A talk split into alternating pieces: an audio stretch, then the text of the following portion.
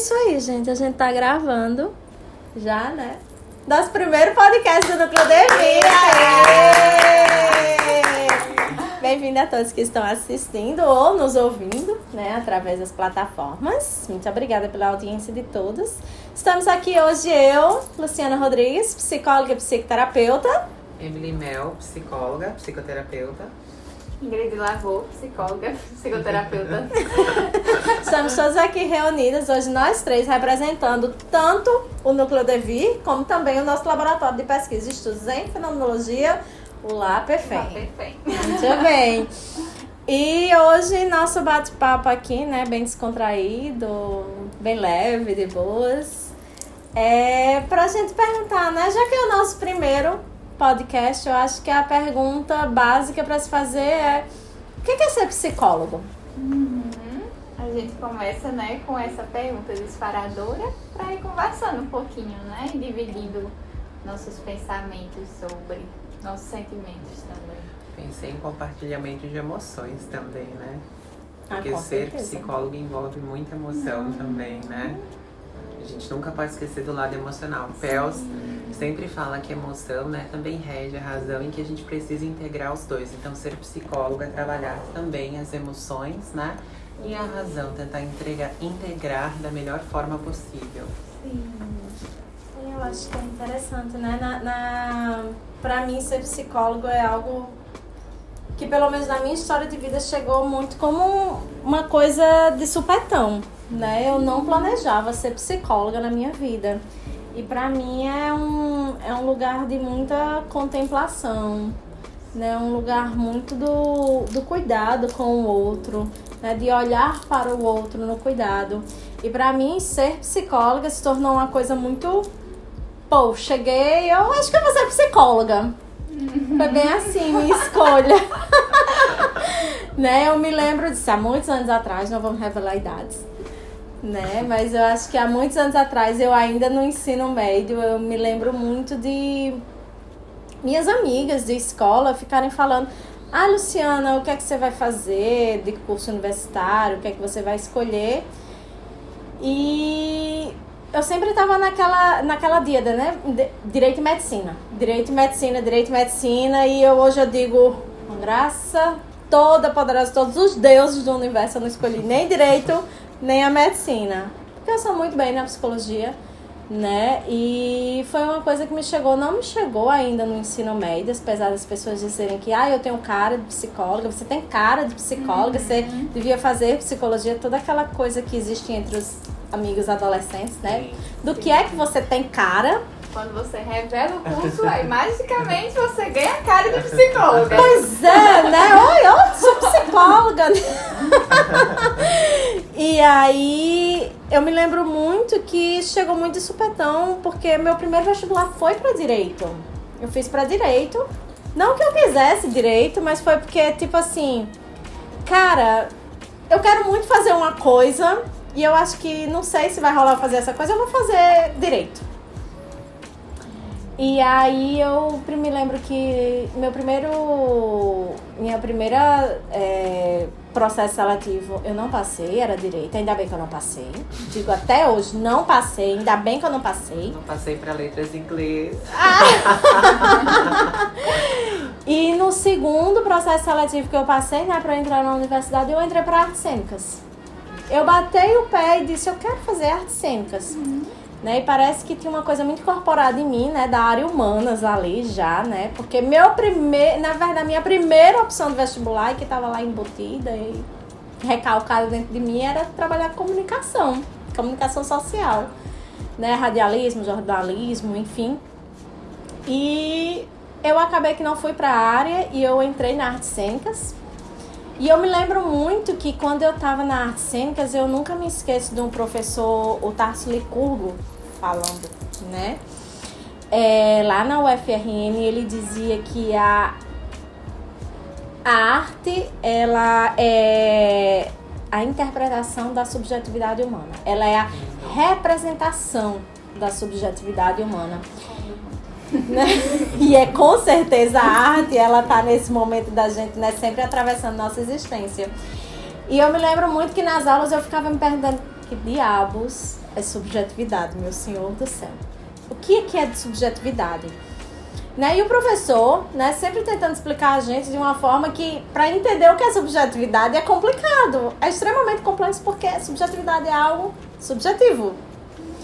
Então, para ver esse abstrato ali pra gente, né, na área da arte, e, e de repente a gente entender que essa vida que nos cerceia, essa vida que nos atravessa, para mim começou a me encantar muito.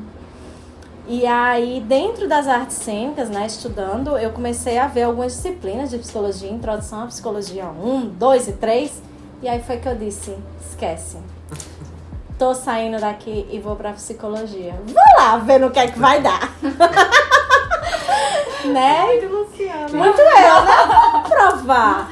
E aí quando eu chego. Paraquedas não, né? Já tava lá sabendo um pouco, tateando, né? Isso, né? Porque eu sempre fui muito dessa de, de. Eu quero saber do que é que se trata antes de eu colocar o pé naquele terreno. Né? Eu, eu, eu gosto muito de conhecer as coisas, eu sou alguém que sempre estou buscando saber o que é que há de novo, o que é que há de diferente, o que é que há de diverso nesse mundo. Eu adoro a diversidade do mundo, né? Sempre amei muita cultura, né? Eu sempre amei muita história. E aí, de repente, eu me vi ali eu disse, eu vou tentar ver o que é que tem nessa psicologia para mim, né? Já tinha passado um tempo no teatro, nas artes cênicas, gostei muito, foi maravilhoso. E aí, quando eu chego na psicologia, eu chego gostando e saio amando. Cinco anos depois, eu tô apaixonadíssima. Casei com a psicologia. Uhum. e literalmente eu vi na psicologia esse lugar da possibilidade do tanto que eu amo a diversidade do mundo, né? De de repente começar a agregar tudo que é diverso do conhecimento humano. Então eu começo a agregar o que é da área do social, o que é da área da história, do que é da área da arte. Do... E aí, de repente, eu vejo as artes cênicas que eu estudei lá atrás, de repente acontecer, inclusive, dentro da psicologia. Uhum. E mais do que nunca, eu entendo que é essa subjetividade humana e como ela é maravilhosa, complexa e diversa novamente. E vem a palavra diverso novamente. E aí, é um, é um lugar de realização né? A psicologia para mim, realmente, né? É um espaço muito de diálogo, né? A gente sempre vê a psicologia muito como um lugar para se conversar, de abertura ao diálogo. Não é difícil conversar com um psicólogo. Verdade. Eu que o diga, né? Na minha época de graduação, eu lembro que eu atendia pessoas de diversas, como eu posso dizer, diversos tipos, desde pessoas que tinham uma religião mais cristã, uma religião afro, uma religião espírita, e era muito engraçado os questionamentos para mim, tipo, mas a Emily, né? A Emily Mel, uma psicóloga trans, está ouvindo todas essas pessoas tão diversas que às vezes é tão difícil para elas entenderem o contexto da Emily. E eu sempre dizia: o meu papel lá é entender o contexto delas e propiciar, né, um crescimento da pessoa, um espaço de escuta e cuidado. Então, quando se pergunta para mim o que é ser psicóloga é poder prover esse espaço também de escuta, cuidado, né? De olhar para si com respeito. Então, o foco ali era aquela pessoa. Então, você falando, eu acho muito engraçado porque me lembra dessa época dos meus estágios e que as pessoas achavam que eu ia ter dificuldade e eu não tinha, porque ouvir o outro é muito importante, é muito interessante, né?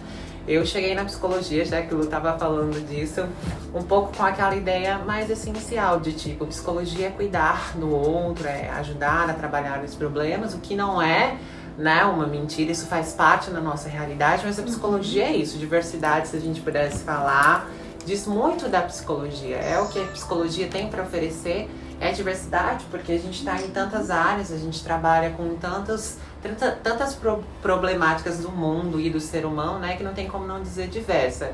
E eu lembro que eu fui com essa ideia e aí eu aprendi que a psicologia podia me mostrar muitos caminhos e eu fui continuando nesse caminho, né?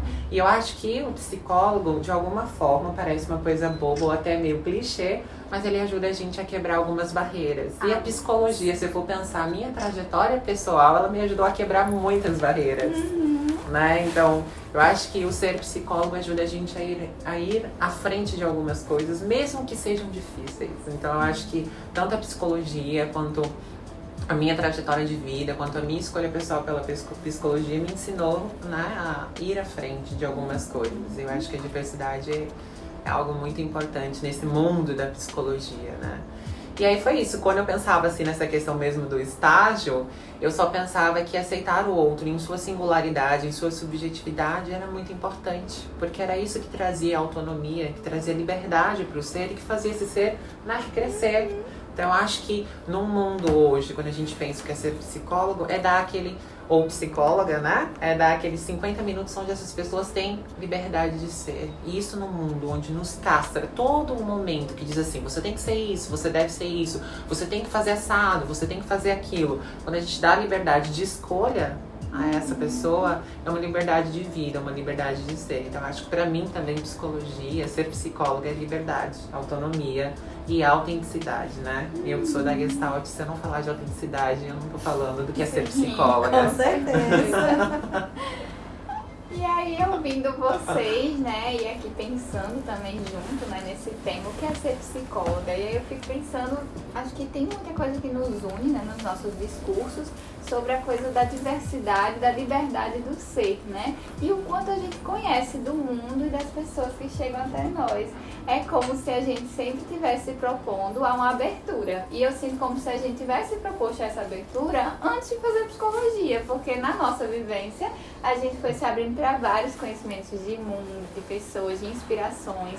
Eu costumo dizer que nem sempre eu quis ser psicóloga, mas por sempre querer olhar o humano, me aproximar do humano, das questões poéticas, né, com as minhas lentes poéticas, como eu costumo dizer, né, com um jeito diferente de olhar a vida e a existência, foi que eu quis fazer psicologia. Então foi no caminho de olhar a vida e a humanidade, né, e a existência com esse olhar mais sensível, com esse olhar de abertura, de ampliar horizontes, né. Então eu sinto muito como se a gente tivesse dando mergulhos, né. Às vezes eu falo com os meus clientes no consultório, eu estou dando mergulhos, a gente está mergulhando, aí eu faço assim, farei né, a gente está mergulhando em águas profundas e aí naqueles 50 minutos, naquele tempo que eu estou junto com aquele, aquela outra pessoa, aquela outra existência, eu consigo acompanhar o mundo dela. Às vezes é uma pessoa que vem da arte, é uma pessoa que vem do jornalismo, uma pessoa que vem do direito, e parece que tudo isso né, se agrega naquele momento de escuta. E o quanto eu posso crescer também junto com aquela pessoa. E o quanto isso me motiva todos os dias, né? Acho que uma palavra você falando me lembrou muito, porque tinha um questionamento que era muito engraçado. Numa tarde eu atendia uma pessoa que era da Umbanda, outra que era do Espiritismo, outra que era evangélica, outra que era católica. E aí minhas colegas às vezes perguntavam pra mim assim, né? Tem nem um agnóstico não, né? poderia ter, poderia ter, mas meu campo naquele momento não chegou É. alguma pessoa assim. Sim. Mas era muito engraçado que você falando, Indy e Luciana falando, a gente, uma palavra que poderia dizer assim, que é ser psicóloga, é o acolher. Né? Porque as pessoas falavam assim, mas como você consegue ouvir tantas religiões diferentes? E eu aprendia muito sobre essas religiões, porque as pessoas traziam, eu achava lindo. Como que você consegue ouvir, né? é, passar assim uma tarde ouvindo quatro coisas diferentes? Eu falava, porque tem uma postura de acolhimento. Então, ser psicóloga também é acolher, é se voltar para esse outro, né? Então, acho que quando a gente fala assim do, é, do ser psicólogo, você falando me trouxe uma coisa que eu tenho como pessoa e que eu aprendi como psicóloga, que é ir além dos fatos. Então, às vezes tem um fato lá colocado e a tendência, do, né, a tendência às vezes do ser humano é julgar ou é ficar no raso, como você falou. A gente como psicóloga, a gente faz o que? A gente vai olhando todo o contexto. A gente vai vendo tudo que está ao redor para poder entender junto com a pessoa, entender melhor esse contexto, né? Eu que tenho uma base social forte, a gente tem que pensar na psicologia social, também é uma grande contribuidora, né? Para pensar vários fenômenos, inclusive a clínica, né? Sim. Psicológica, a gente não pode pensar. Somos seres sociais, Isso. seres no mundo, né? Então acho que é essa coisa do ir além, ir além do fato, para que a gente não faça julgamentos precipitados, para que a gente não não não não não como é o nome, não oprima ou não prenda mais esse outro, né? Eu acho que o ir além é uma coisa que, que me, me instiga na psicologia. poder estar numa relação psicoterapêutica em que você faz uma travessia com aquele outro e que você não vai estar à frente, você não vai estar atrás, mas você vai estar ao lado dele e você vai poder andar por aquela ponte e ele vai sair de um ponto e provavelmente vai chegar a um outro ponto e pode fazer viagens, ele pode sair da terapia, né? Vocês podem se despedir, mas naquela travessia daquela ponte, nós estivemos juntos, né? E eu cresci e aquela pessoa cresceu. Isso para mim é ser psicóloga é, também. Toda vida que eu tô começando um processo terapêutico com alguém, né? A gente tá iniciando né, esses processos. É, eu sempre costumo dizer se essa pessoa topa essa jornada comigo desse se conhecer, né? Se reconhecer, se rever, se reviver, inclusive, né? Dessa, dessa possibilidade de se permitir estar entrando em contato com aquilo que é da história dele, que é da jornada de, dessa pessoa. Que tantas vezes a gente não está disponível. E essa pessoa de repente disse, você topa fazer essa jornada comigo? E aí a pessoa diz, topo. É, e é, é, uma, é quase, que, quase que um contrato ali, né, dessa parceria né, que a gente faz com o sujeito que está com a gente dentro do consultório, né? Seja dentro do consultório tradicional, esse setting terapêutico da sala, com sofá, poltrona, seja no meu caso, clínica como ampliada. clínica ampliada, seja numa praça, seja como muitas vezes já aconteceu comigo, que eu já trabalhei tanto em escola, né? Trabalho com educação de, de esse momento realmente de a gente perceber que o momento da escuta, inclusive, né, enquanto psicóloga, eu sempre tive muito respeito disso, que é o momento da escuta, para mim, o momento propício da escuta é aquele momento em que o sujeito se disponibiliza a ser escutado. Né? Então, se ele quer ser escutado, como tantas vezes aconteceu no corredor da universidade, e eu ali me escorei na parede com ele, com aquele aluno, eu, às vezes sentei lá no cantinho do corredor, fiquei sentadinha no chão com ele, fazendo aquele acolhimento, e as pessoas dizem, mas ué, você é psicóloga e você é professora, como é que você pode estar tá fazendo isso, conversando no chão da universidade com o seu aluno, e aí você diz, mas eu sou psicóloga, né? E eu estou sendo psicóloga naquele momento que eu digo, ele está querendo dialogar, ele está querendo trazer essa fala e ser escutado. Eu disse, então vem cá, a gente acolhe essa fala. Né? Esse faz parte um pouco da gente. Né, esse lugar, né? Eu ser psicólogo, eu escutava muito do meu orientador de mestrado, né? Que a gente não deixa de ser pesquisador só porque a gente saiu da porta da universidade, não. Uhum. a gente é pesquisador a todo tempo, né? No momento que a gente sai, que a gente percebe como acontece o fenômeno social, do mesmo jeito que a gente entende como acontece o comportamento social, a gente tá ali compreendendo todos os... E a gente que é da fenomenologia, né, Ingrid? A gente tá sempre nessa... Fazendo perguntas. Mas a gente tá sempre se perguntando sobre o mundo. Filosofia. e buscando esse mundo ao nosso redor e tentando compreender todos esses fenômenos uhum. que nos ocorrem e atravessam a nossa existência. Isso. Né? Disse, seja no campo da minha tese, doutorado, lá com os meus meninos da cultura pop, seja com os seus meninos no acolhimento. Mas enfim, são esses campos que a gente sempre está percebendo e, me, e professor Herculano, que foi meu orientador de mestrado, ele sempre me dizia, né? Mas a gente não deixa de ser pesquisador no momento que a gente sai dessa universidade. A gente é pesquisador, é, pronto. É né? Nós né? estamos sendo pesquisadores a todo tempo, né? Porque eu acho isso uma postura maravilhosa deles, contando que ele é marxista da base vigotskiana, né? Então, para mim, saber que ele, enquanto psicólogo, inclusive, traz para mim né, essa visão é, é muito bom, né? Então, eu eu realmente aprendi com ele esse lugar do pesquisador, né? Então, para mim é um pouco do psicólogo também. A gente não deixa de ser psicólogo. Sim. Estamos sendo, sempre, estamos sempre sendo psicólogos de alguma forma, né? No momento que eu me lembro muito quando eu trabalhava em escola, né? Que esse ser psicólogo, é, os alunos não conseguiam me chamar de, de, de psicóloga, né? Na escola era sempre a professora. Quando a gente trabalha em escola, a gente aprende que todo mundo é professor na escola.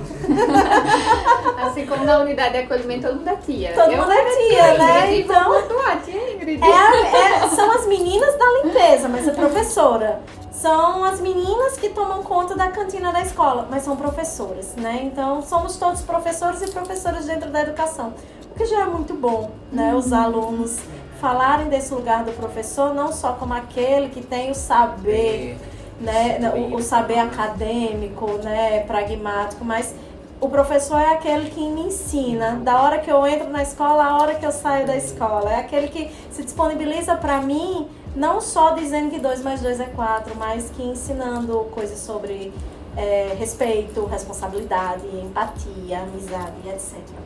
E eu me lembro muito dos meninos sempre professora, professora, professora e Luciana raramente estava dentro da sala do setor de psicologia, né?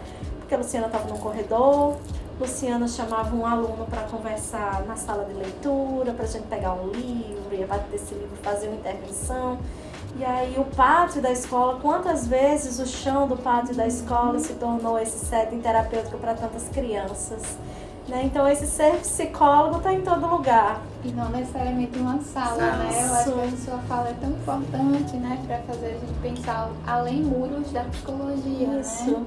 e o quanto a gente precisa. Uhum. é, que às vezes a gente se esquece, né? Às vezes a gente contempla muito esse lugar da psicologia com, nossa, eu quero ter um, consultório lindo, todo bonitinho, todo...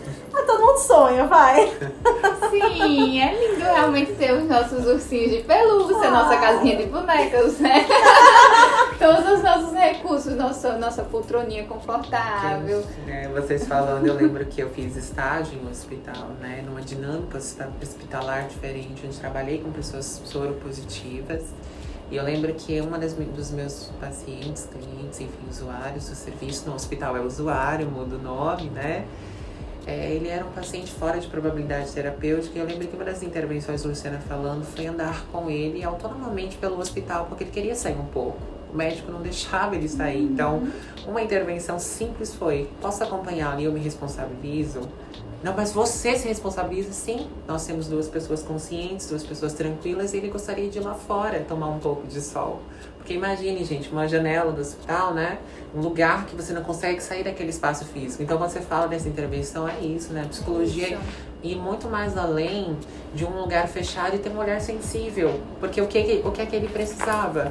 Era só tomar um pouquinho de sol e ter um pouco de autonomia para ir lá fora com a psicóloga e voltar né, ver a rua. Então eu lembro que uma da minha intervenção simples que eu lembro, assim, que eu nunca esqueci, que fui agradecida muito nesse sentido, foi obrigada por ter me levado até a rua e ido comigo. Então é um olhar sensível e, esse, e isso que a, a, Luciana falou, né, se disponibilizar-se ao outro. Então Sim. você senta ali com a equipe médica, o médico como senhor da autoridade do hospital e você fala assim como uma réis estagiária de psicologia com um pouco de medo e diz olha, mas para ele é terapêutico, para ele vai ser benéfico. E assim, a gente tem que pensar que aqui, por mais que tenha os cuidados médicos, ainda a vontade desse paciente deve ser levada em conta. Uhum. Então, por que não ir até ali, passar uma meia hora e voltar? Mas se ele sair do hospital, Prometo a você que ele não vai sair. Eu estou com ele. Assumir responsabilidade também perante o outro. E aí a gente se responsabiliza junto com o outro Isso. naquela travessia que eu estava falando, né?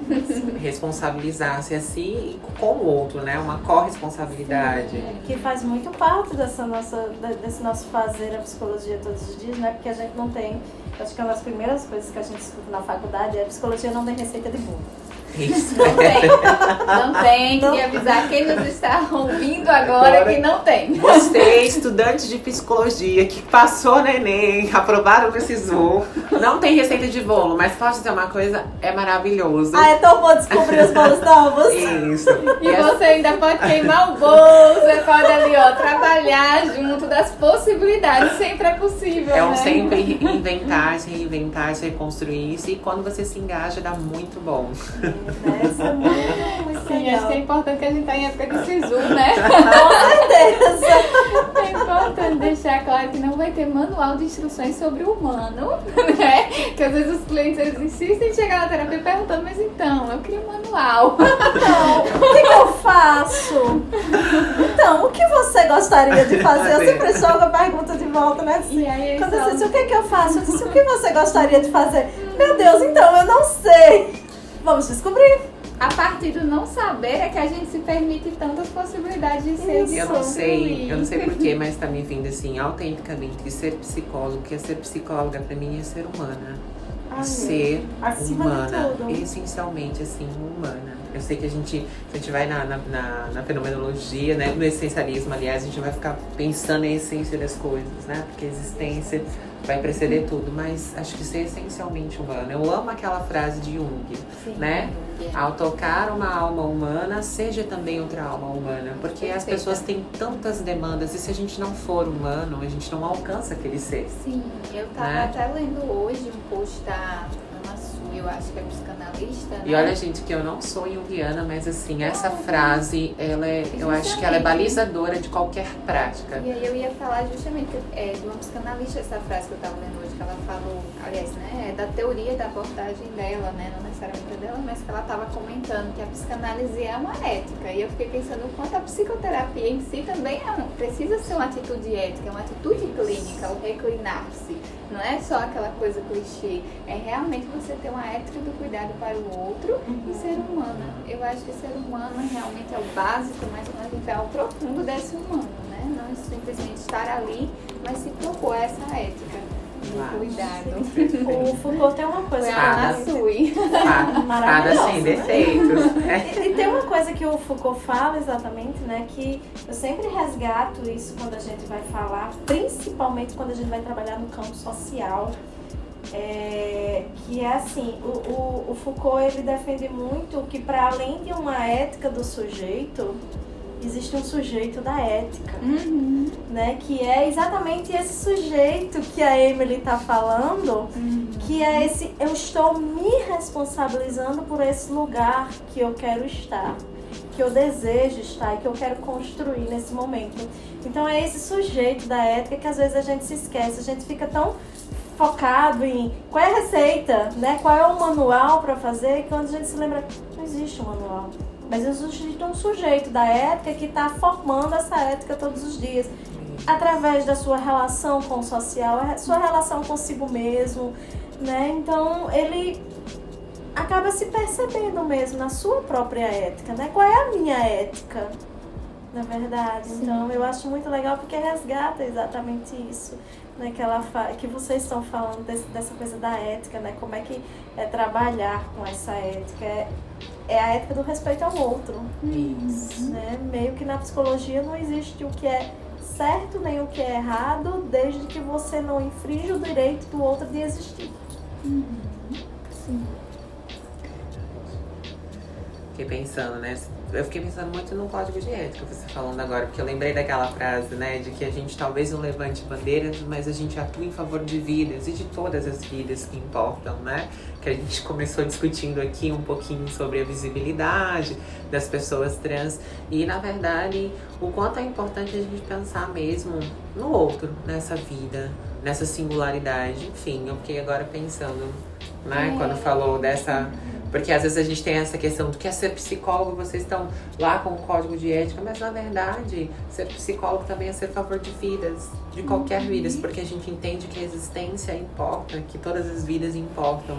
Daquela pessoa que está sem probabilidade, sem probabilidade terapêutica um recém-nascido, enfim, a gente vai pensando em todas as pessoas, Sim. né? Eu acho que mais nesse sentido. E aí essa equidade, né? Essa, Isso. essa promoção da igualdade, Verdade. da promoção do respeito dos Isso. direitos humanos está no nosso código de É. ética. Mas é uma atitude, como a gente tava falando. A gente né? escolhe, né? A gente tem essa postura ética como Isso. é uma postura da gente. Isso. E a gente, como pesquisadores em psicologia, também fala muito sobre ética em pesquisa, né? Que é para além da submissão ao comitê de ética. Com. Então, com certeza, na nossa prática clínica, precisa ser para além dos, dos todos os artigos decorados do, do lado do nosso código, que realmente eles estão conosco e nos respaldam em nossos documentos, em tudo isso, né? Na nossa prática. Mas a gente precisa ser também essa ética, né?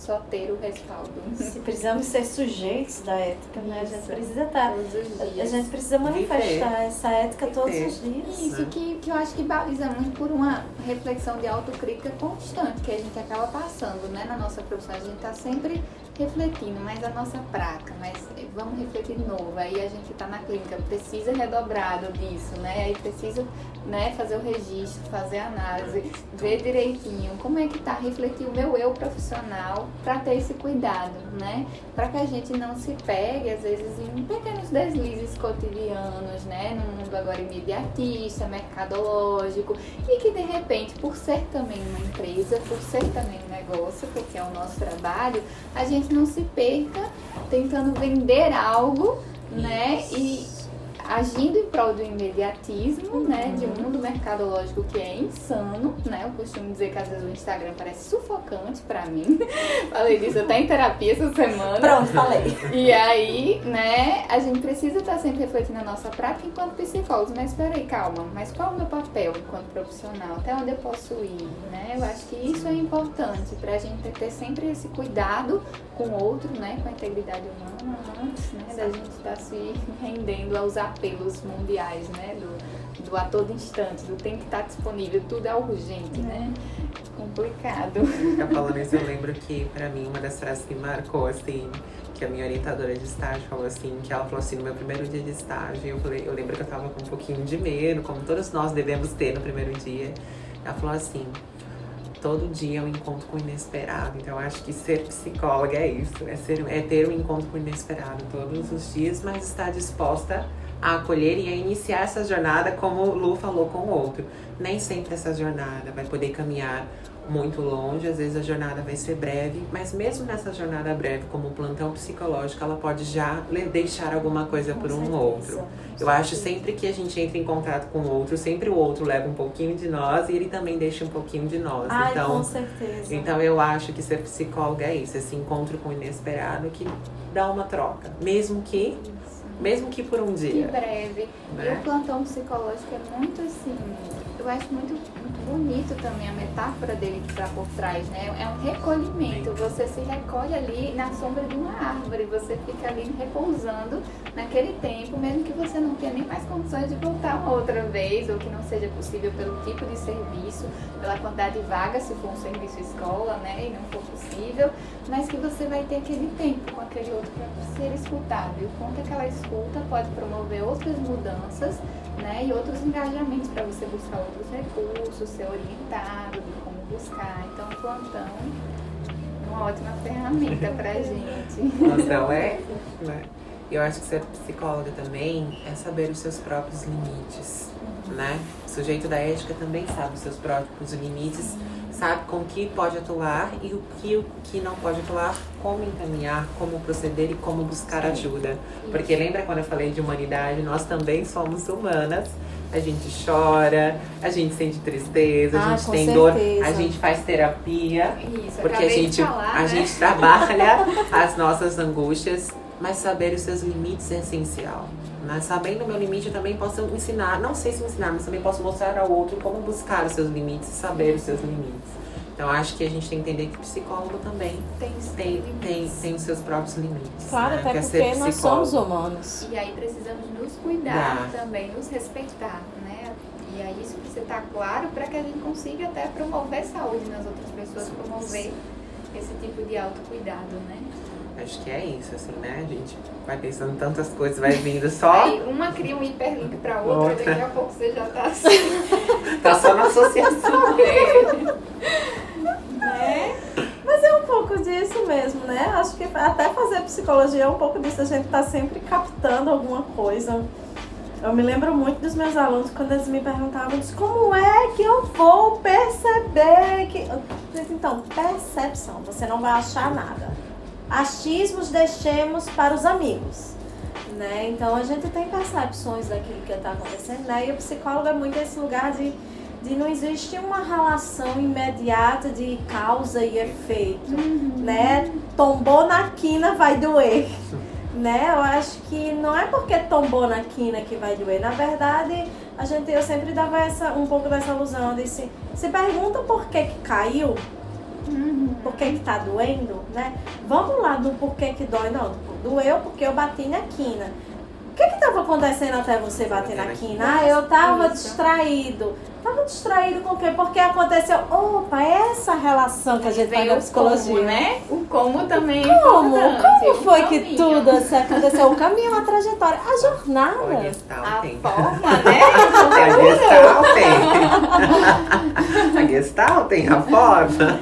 E Sim. a gente vai fazendo, a gente vai trilhando, né? Eu disse, vai falando com esse sujeito, vai dialogando com ele, vai resgatando. Até onde se chegou ao ponto de, ai, agora tem uma história.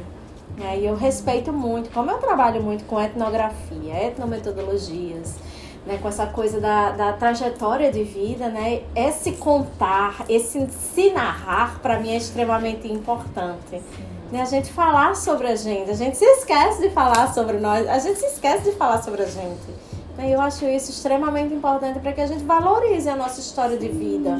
Sim.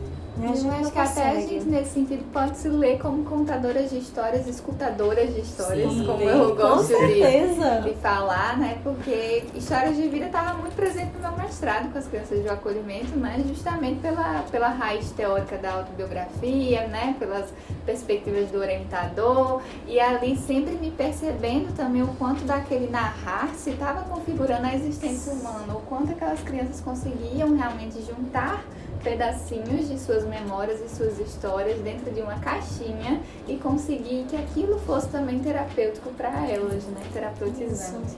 E o quanto isso se repete no consultório, em outros contextos que a gente está, né? A nossa história, né? Se tem uma fra- frase de Hannah Arendt que eu gosto, que é se é, toda dor pode ser suportada se sobre ela puder ser contada uma história. E eu acho isso maravilhoso, porque eu acho que define muito assim o que a gente escuta, o que a gente trabalha, ao que a gente se dispõe, a essa ética que a gente está se propondo, né, Uhum. aqui. Inclusive aqui nessa conversa, né, que estamos fundindo vários horizontes aqui de das três, de histórias diferentes, e o quanto está sendo bom também esse momento da gente poder unir essas perspectivas, e isso também é psicologia. Engraçado que Com vocês, certeza. vocês falam, o meu mestrado foi diferente do delas, mas eu trabalhei com questões educacionais e também de políticas afirmativas para pessoas trans, mas o que mais me tocava nesse mestrado era eles poderem se ver na pesquisadora. Né? E o processo psicoterápico é um, um poder se ver, não no seu terapeuta, mas um poder se ver a si mesmo. No meu caso, essa pesquisa trazia essas pessoas que se viam em mim, mas que eu também ouvia essas histórias e que eu poderia dizer, sabe, uma, uma coisa que eu aprendi no meu mestrado é que eu não estava sozinha no mundo, que eu não era única no mundo com essas dores e que eu podia contar com redes formais ou informais. Então, o psicólogo também é essa rede, tanto formal que também pode atrair uma rede informal. Sim. Às vezes as pessoas não entendem que ir ao psicólogo não é só ter o psicólogo, mas é também ir destrinchando uma rede que às vezes a gente não consegue enxergar quando a gente está na angústia né? Exatamente. Então, às vezes, o psicólogo faz aquele trabalho, quer ser psicólogo, é fazer esse trabalho de destrinchar essa rede informal. Então, mas olha, lembra aquela pessoa que você disse, a tua amiga que enxugou aquela lágrima aquele teu dia, e aquela tua professora que falou que naquele dia ela poderia comprar aquilo que você precisava, e aquela tua amiga que flui os teus caminhos quando você está perto dela. Então, você acaba pensando, vendo naquele espaço possibilidades do ir além. E aí a gente Né? consegue São as costurar redes. com essas pessoas. A gente pega a linha, a agulha e vai costurando junto. A gente vai demonstrando, né? Meu mestrado, elas. eu pude ver um pouco disso, que são redes formais e informais. Eu acho que é isso, trabalho um pouquinho né, do terapeuta, do psicólogo. Isso, isso, exatamente, né? Que a gente sempre se pauta muito naquilo que é, que é muito do. é, o que é que a instituição. Como é, como é que a. a- é, como é que o Estado em si pode nos oferecer, enquanto instituição, essas redes formais, essas formas de existir no mundo, mas a gente se esquece que, na verdade, as primeiras redes que nos apoiam naquilo que é sintoma, naquilo que é angústia para nós, são as redes informais. Né? É, e, e isso acontece com muita frequência quando a gente está entrando em algumas populações, inclusive, que são populações que estão em situação de vulnerabilidade. É, eu trabalho muito com adolescentes, eu trabalho muito com os grupos jovens, eu trabalho com infâncias e juventudes de uma forma. No meu mestrado e doutorado inteiro é só com juventudes, culturas juvenis, e trabalhando emos, e trabalhando rockers, e trabalhando os hipsters, e agora trabalhando a cultura pop pop, pop pra todo lado e pegue pop pipocando. e aí, de repente, quando esses jovens chegam ao consultório, né? Seja no consultório, seja na escola, seja na universidade, que a gente encontra com eles.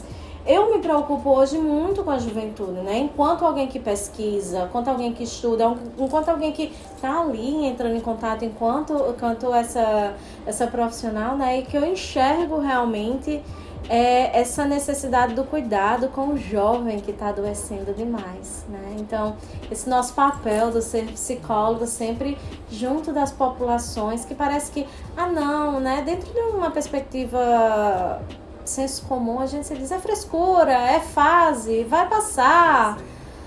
Mas eu não sei até que ponto vai passar quando na verdade aquilo que se traz de sintoma né, na, no diálogo com, com o psicólogo, se revela não somente como aquilo que realmente angustia, mas apenas como um sintoma de algo que está muito mais profundo, do adoecimento, mais enraizado. Né? E aí a gente se pergunta realmente a importância, inclusive, né, dessa, dessa nossa profissão na sociedade, de chegar não com o olhar de julgamento, mas com o olhar de compreensão, diálogo e reflexão. Né? É, era uma coisa que eu estava pensando enquanto vocês estavam falando aí, né? O quanto também é, a psicologia também se torna uma profissão de resistência. Uhum. De resistência de vidas mesmo, uhum. né? De eu resisto, minha psicóloga tá ali é... Está ouvindo e validando a minha história. A minha história está ganhando fala e espaço. Exatamente. E, é resistência. e para além de fala e espaço, inclusive sentido. Agora finalmente está fazendo sentido a minha história. Pode entrar no existencialismo e de possibilidades. Oh. Com certeza. Possibilidades é praticamente meu sobrenome. Só pode apertar para as Além de fazer sentido, a gente já se projeta nas possibilidades. Até o virar ser validado. Com certeza. E assim, a gente se torna realmente, né? De se. Eu. Poucas profissões, para mim, a palavra resistência fazem tanto sentido quanto na nossa profissão. Né? Porque é inclusive uma forma de ser. Somos resistentes nesse mundo. Porque nós estamos aqui para dizer que diversidade é bonito, que cultura tem que ser valorizado. A gente está aqui para dizer que histórias é, existem e que essas histórias elas são reais. Né, e temos que... que... ouvir as crianças e os adolescentes, que eles têm voz e lugar de fala, sim. Exatamente. As mulheres, os negros, LGBT e tantas outras pessoas. E eu coloco até mesmo, a gente está falando tantas populações, eu coloco os homens também. Sim. Com certeza. Qualquer pessoa que necessite de um cuidado, de uma escuta, né?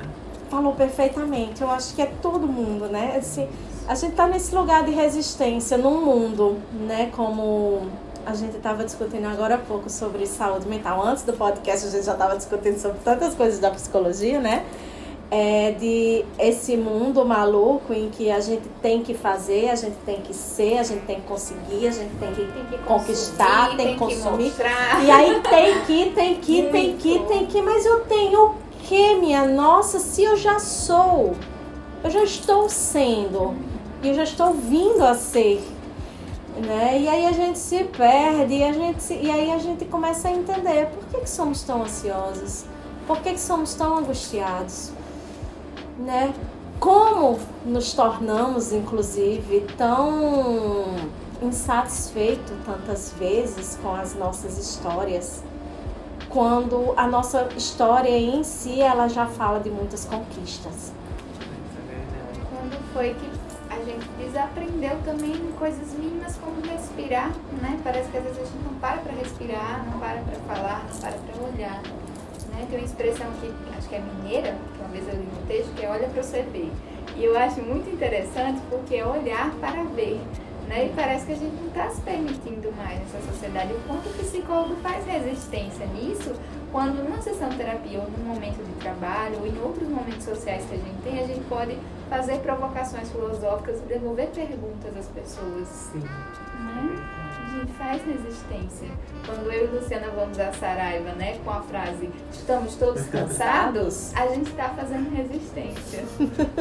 Também feito médico, quando eu falo, pode ficar tranquilo, eu, eu, eu fico com ele. Mas se você se responsabiliza por ele, se ele for embora, eu garanto que ele não vai voltar. Ele só quer ir ali. Também é uma resistência, é uma postura ética de assumir, de falar, olha, eu vou com ele. Lembro, né, de, ah, posso, eu queria comer um pedaço de bolo da minha mãe. Não, mas tinha uma dieta alimentar tão restritiva. Mas olha, se já é uma pessoa fora de probabilidade terapêutica, o que é que custa comer um pedacinho de bolo um dia? Né? Então é, é uma resistência, inclusive, gentil. Acho que é de uma gentileza de ser. Claro que a gente não pode pegar e achar que os psicólogos são os ursinhos carinhosos. Não somos. Até porque a, gente tá no lugar de provocação Isso, também, a gente, né? Mas a gente também é um lugar de conforto. Sim. Porque às vezes viver essa vida, que, a, essa vida tão cheia de demandas é muito angustiante, é extremamente opressor. Então às vezes também precisa trazer um pouco de conforto, esse respirar. Lembra da eu lembro muito da metáfora do iceberg, uma vez que eu aprendi com a minha terapeuta, que é às vezes a gente vê o iceberg e a gente fica na pontinha, mas se a gente for mergulhando lá muito fundo, a gente se afoga. E o psicólogo é aquela pessoa que faz ele, vem cá, volta pra cima um pouquinho. Senta, respira, descansa. Agora não é o momento de se afundar, respira um pouco. Exatamente, porque Né? nem só de pensamento meditante, né, como diria nosso amigo Heidegger, a gente pode viver. A gente precisa também do calculante para se organizar.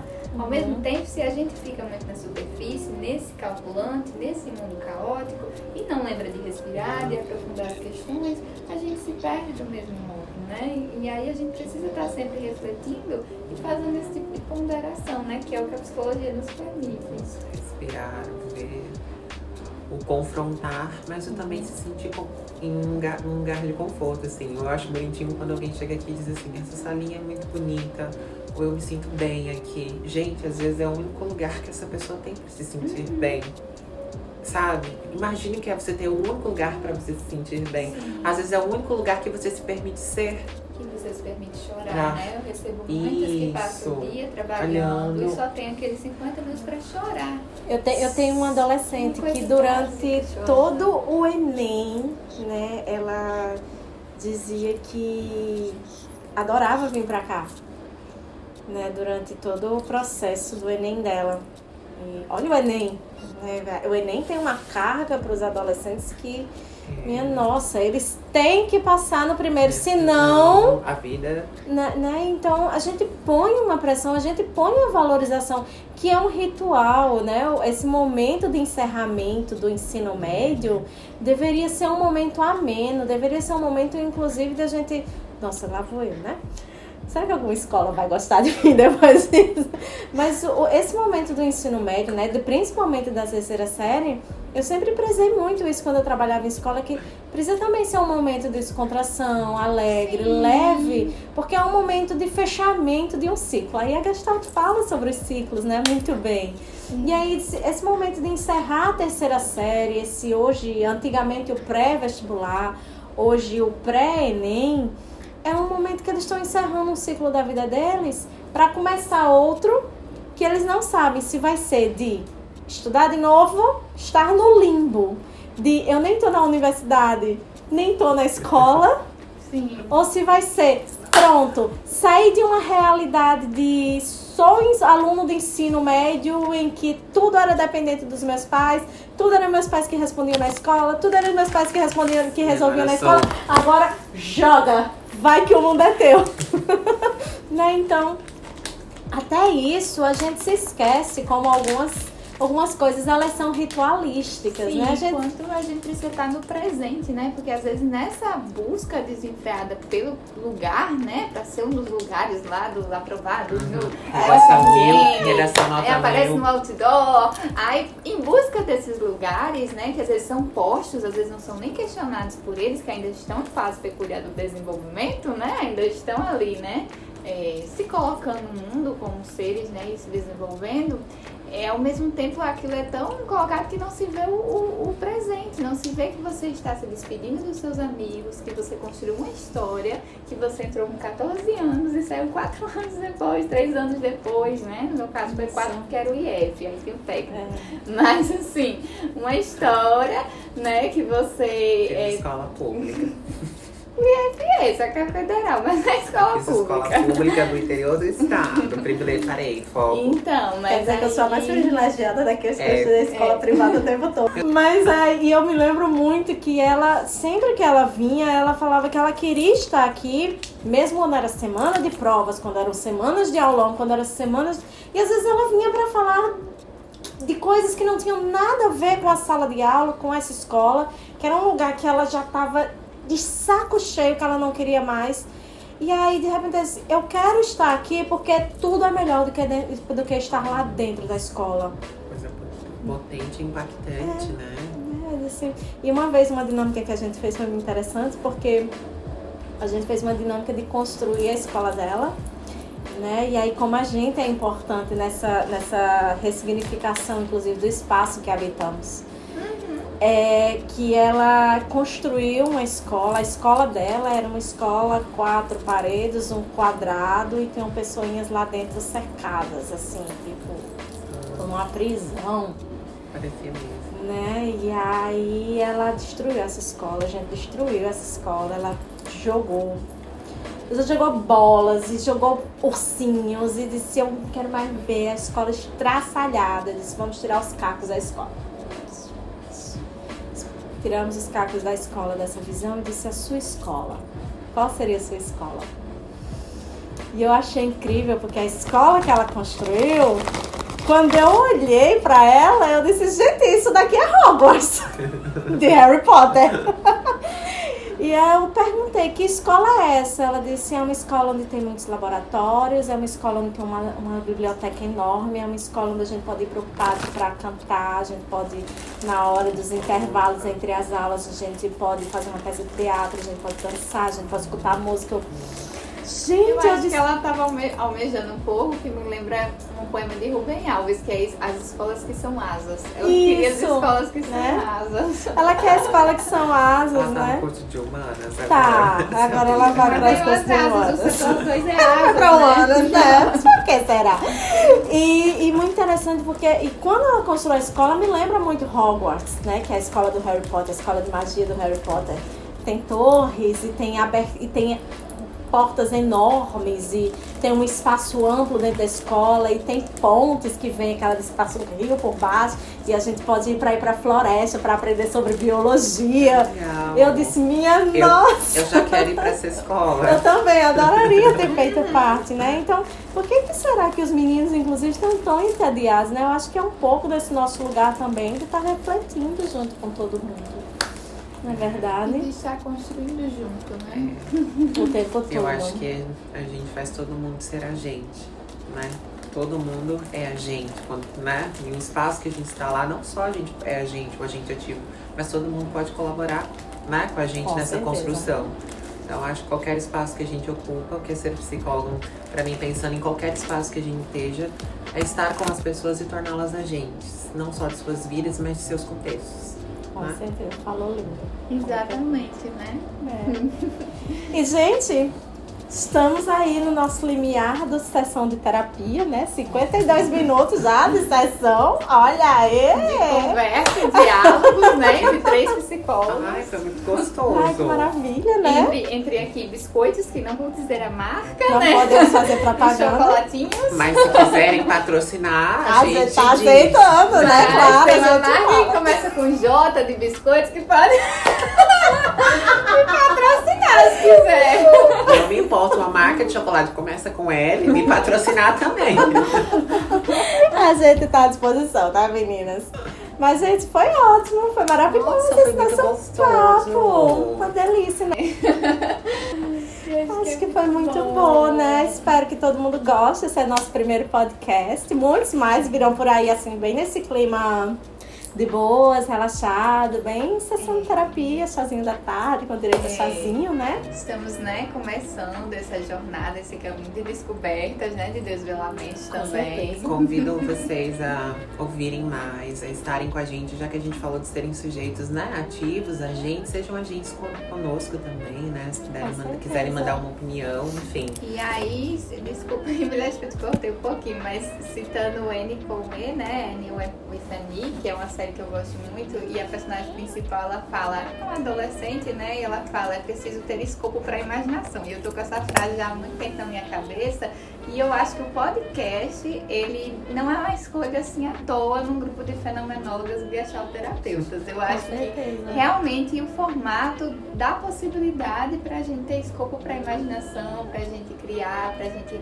construir sentidos, né? Para a gente poder estar dialogando nessas fusões de horizontes, né? Que a gente teve aqui e o quanto isso nos motiva a cada dia, né? Eu acho que ele traz um convite à serenidade também. Você consegue ouvir o podcast e não, não saber quem é aquela pessoa que está por trás daquela voz, você consegue refletir. E eu quero fazer esse convite para todos que estão nos ouvindo, que esse seja também um momento de serenidade com essas psicólogas. Gratidão. Muito obrigada, meninas. Acho que vai ser muito legal termos esses encontros sempre, né? Debatermos muitas coisas. Um momento muito rico. Espero que seja rico para todo mundo e que tenha a oportunidade de escutar também, né? A gente tenta trazer um pouquinho de informação. E é isso. Ficamos por aqui por hoje? Ficamos por Ficamos. aqui! Por aqui! Encerramos a sessão de terapia de hoje.